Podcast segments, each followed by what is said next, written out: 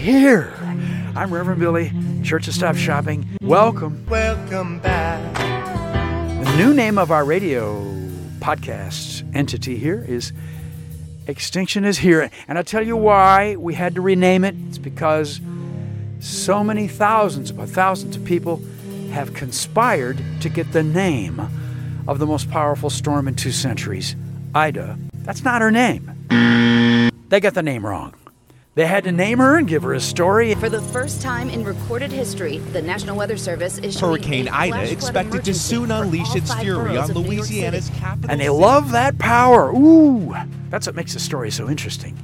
Is because she is colonizing all of us. They're re experiencing the American empire through her. No, no, this temporary criminal, this fabulous rogue storm, which killed eight people here in New York over the last 24 hours, two full days after landfall in New Orleans.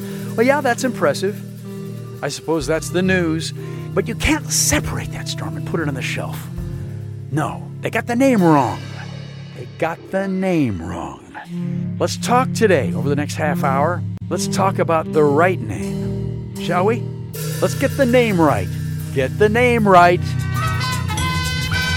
Extinction is here. Extinction is here. Let's be honest about it. Somebody, give me an Earth today. Earth Hallelujah.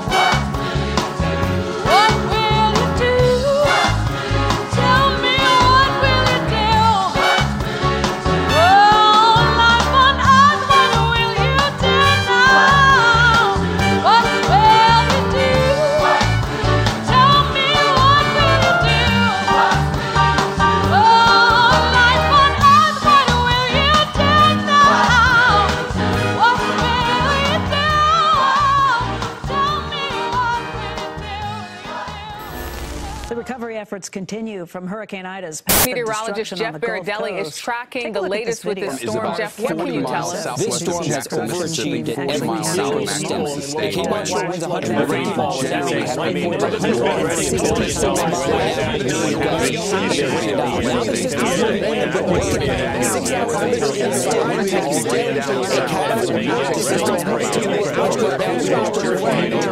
it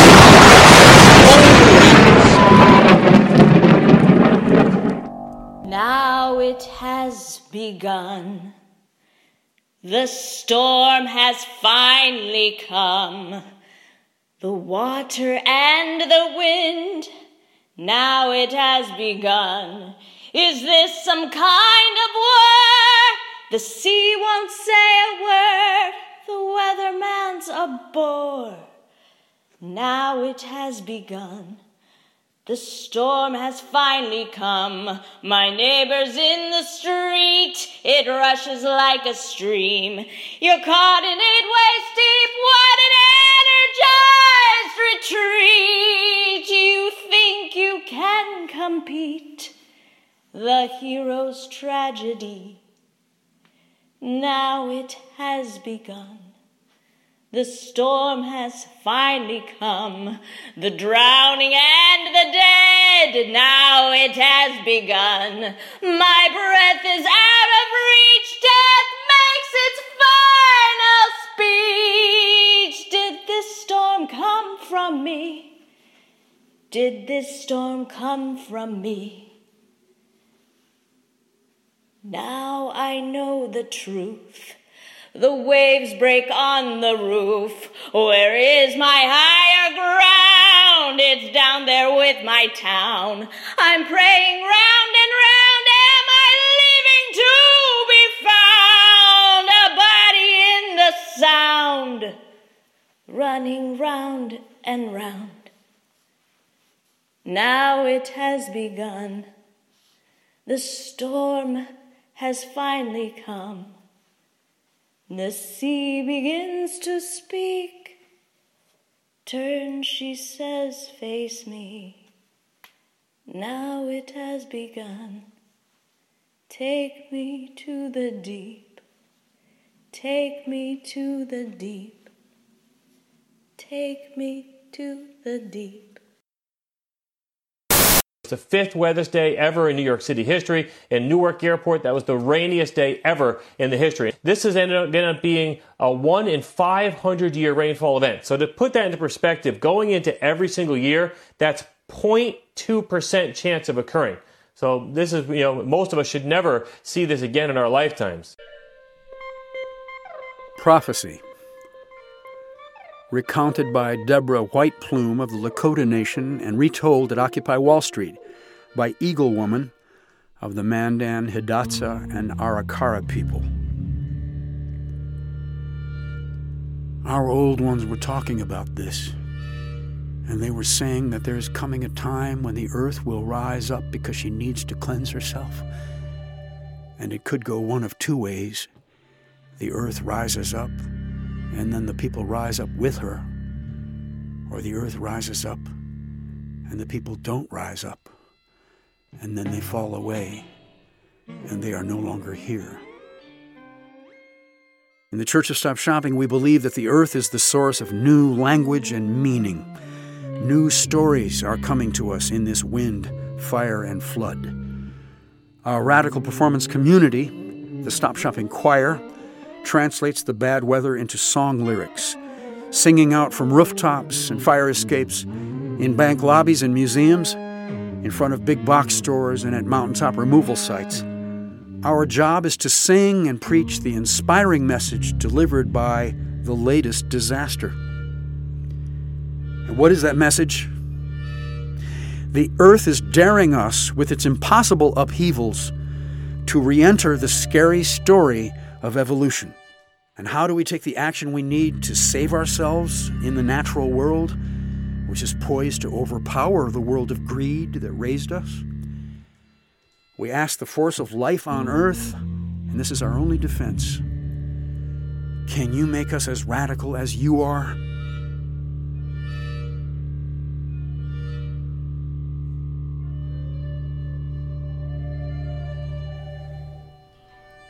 Extinction is real. Extinction is here. We better say I love you before we disappear. Extinction number six. One, two, three, four, five. Do something to remember if someone does survive. Oh, our hearts are beating. Now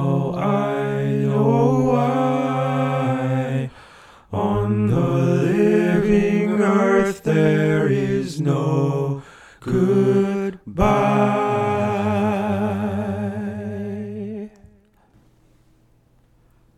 Extinction is real. Extinction is here. We better say I love you before we disappear. Extinction number six. One, two, three, four, five. No Do something to remember. Someone does survive.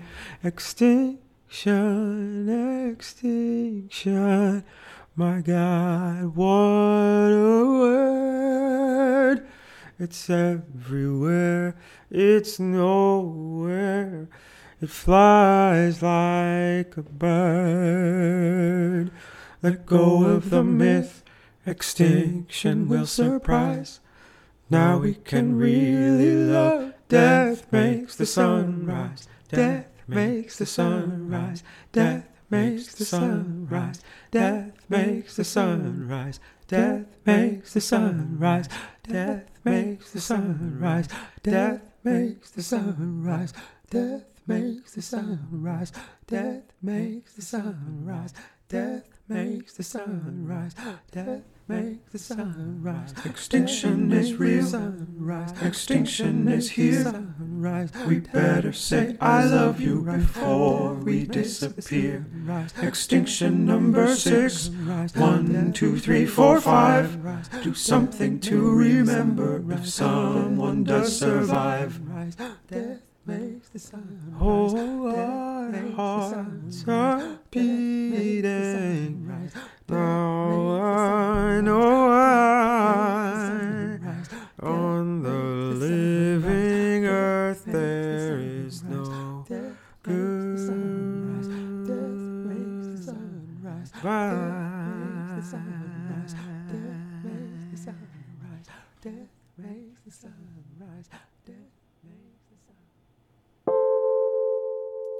Hello, welcome to News from the Natural World. I'm Savitri D. I greet you from Brooklyn under the stormy skies of what was once Hurricane Ida. An analysis of footage of octopuses off the coast of Australia throwing shells and silt suggests they intentionally target and often hit other octopuses. In most cases, it is females that do the throwing, often at males that are harassing them. In 2015, Peter Godfrey Smith filmed several common Sydney octopuses interacting at a site in Jervis Bay dubbed Octopolis. It is one of the few places in the otherwise sandy sea bottom where octopuses can make dens, so there are an unusual number of the animals in a small area. The cameras captured fights, matings, and an extraordinary behavior that the team calls throwing. The octopuses hold silt, algae, or objects such as shells under their bodies and their tentacles, then angle their siphons and shoot a jet of water at the projectiles, propelling them up to several body lengths. One female octopus threw silt ten times at a male from a nearby den who was attempting to mate with her. She hit him on five occasions.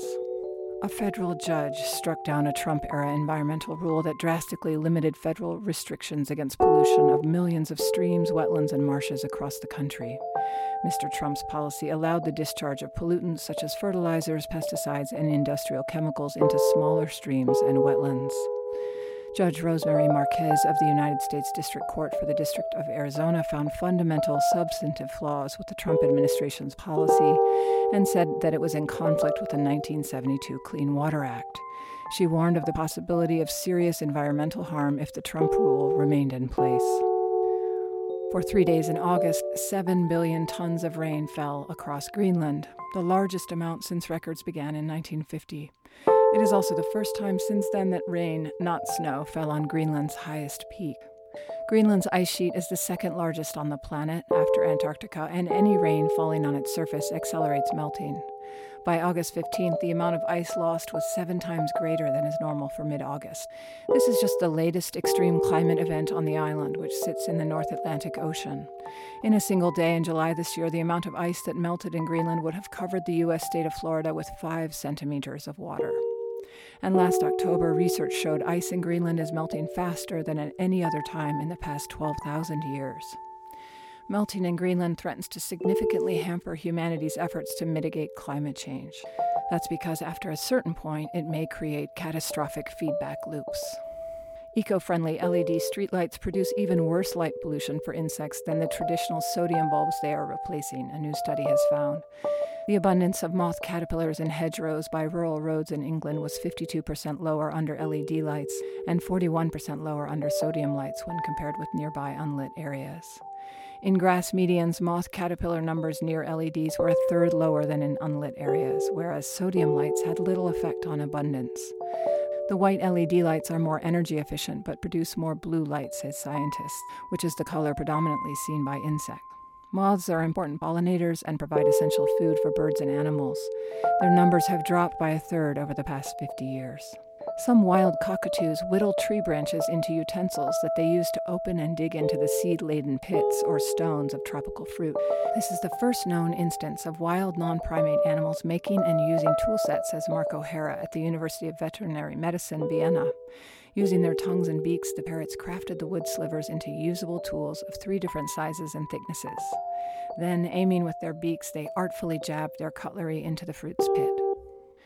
At certain sites in the Grand Canyon, more than one billion years worth of rocks have gone missing from the geologic record. Scientists are trying to figure out why. Their absence is a puzzle called the Great Unconformity that has perplexed geologists since it was first described nearly 150 years ago. The team reports that a series of small yet violent faulting events may have rocked the region during the breakup of an ancient supercontinent called Rodinia. The resulting havoc likely tore up the earth around the canyon, causing rocks and sediment to wash away and into the ocean. Climate change is the quiet force behind a sudden decline in the population of North Atlantic right whales, according to a new study that bolsters a growing body of research into why the critically endangered animals have veered from slow recovery to alarming decline. An analysis of data on plankton, oceanic conditions, and whale sightings showed that the whales abandoned their traditional feeding grounds in the Gulf of Maine in 2010, the same year that warming water caused the fatty crustaceans they eat to plummet in the area. Many of the whales eventually followed their food north to the Gulf of St. Lawrence, but the protections from fishing gear and ships that had safeguarded them in their previous habitat did not exist in their new one. Entanglement in gear is the leading cause of death for North Atlantic right whales, followed by collisions with vessels. They move so fast, and protective policies did not move with them. The breast milk of lactating mothers vaccinated against COVID 19 contains a significant supply of antibodies that may help protect nursing infants from the illness, according to new research from the University of Florida. A new study finds that U.S. residents struggle to understand terms frequently used by scientists to describe climate change. Study participants said some of the terms were too complex to understand. Other terms were misunderstood in the context of climate change. Participants suggested simpler alternative language. Participants were asked to rate how easy it was to understand eight terms drawn from publicly available reports written by the Intergovernmental Panel on Climate Change. The eight terms were mitigation, carbon neutral, unprecedented transition, tipping point, sustainable development, carbon dioxide removal, adaptation, and abrupt change. Mitigation was the most difficult term to understand. Abrupt change was the easiest. Participants were also asked to provide suggestions for alternative language. In general, they advised using simpler terms and using them in the context of climate change. For example, for the term unprecedented transition, which the IPCC defines as rapid, far reaching, and unprecedented changes in all aspects of society, participants suggested change not seen before. For tipping point, which the IPCC defines as an irreversible change in the climate system, one respondent offered, too late to fix anything. And today, the sounds of extinction. The old growth forests of British Columbia in Western Canada are imperiled by logging and expansion of human habitat. Less than 3% of the province's biggest, most ecologically important old growth remains. The rare temperate rainforest of the Canadian interior, home to endangered caribou and cedar trees more than 1,000 years old, is at imminent risk of clear cutting. British Columbia has the greatest ecological diversity in Canada. Old growth forests are vital to sustain endangered species, First Nations cultures, the climate, clean water, wild salmon, caribou, bears, wolves, and much other life. Ancient Sitka spruce, Douglas fir, yellow and western red cedar trees, some older than 1,000 years, are all in danger. The population of marbled murrelets, a seabird that nests in old growth forests, has already collapsed. For thousands of years, these forests have been in the territories of indigenous people who use their plants and animals sustainably. These habitats are not replicated in their structure and function by the ensuing second growth tree plantations that are relogged every 50 to 60 years on BC's coast, never to become old growth again. When these ancient forests are cleared, they are gone forever. At the Fairy Creek blockade, activists have been resisting efforts to log ancient trees, and over 800 arrests have been made since May, making it the second largest site of civil disobedience in Canadian history. And hear the sound of an old growth forest.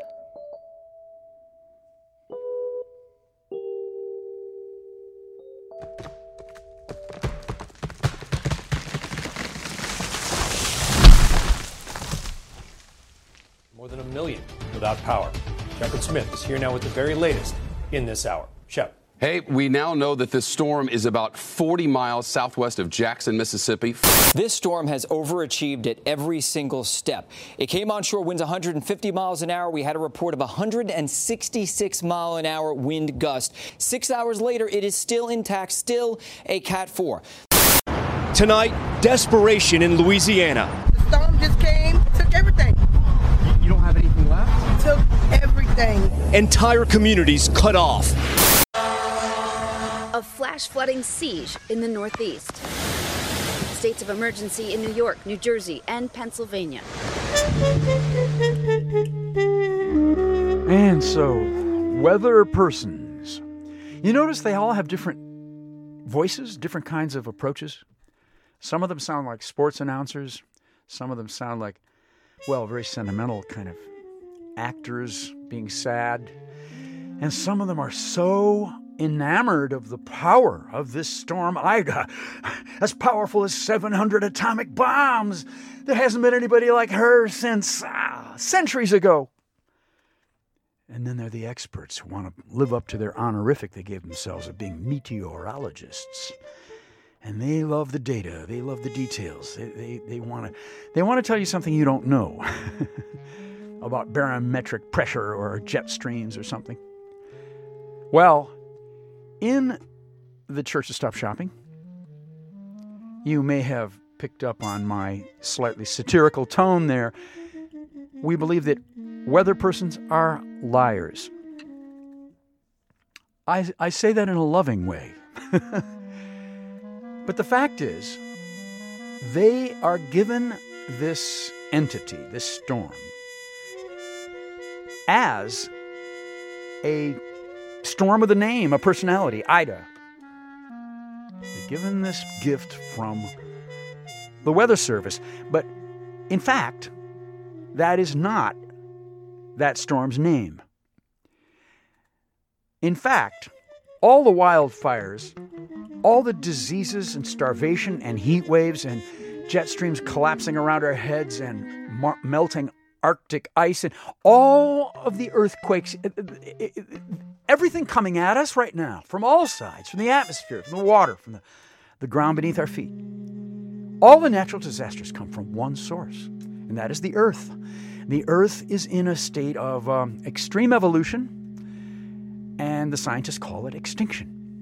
But the weather person never says the word extinction.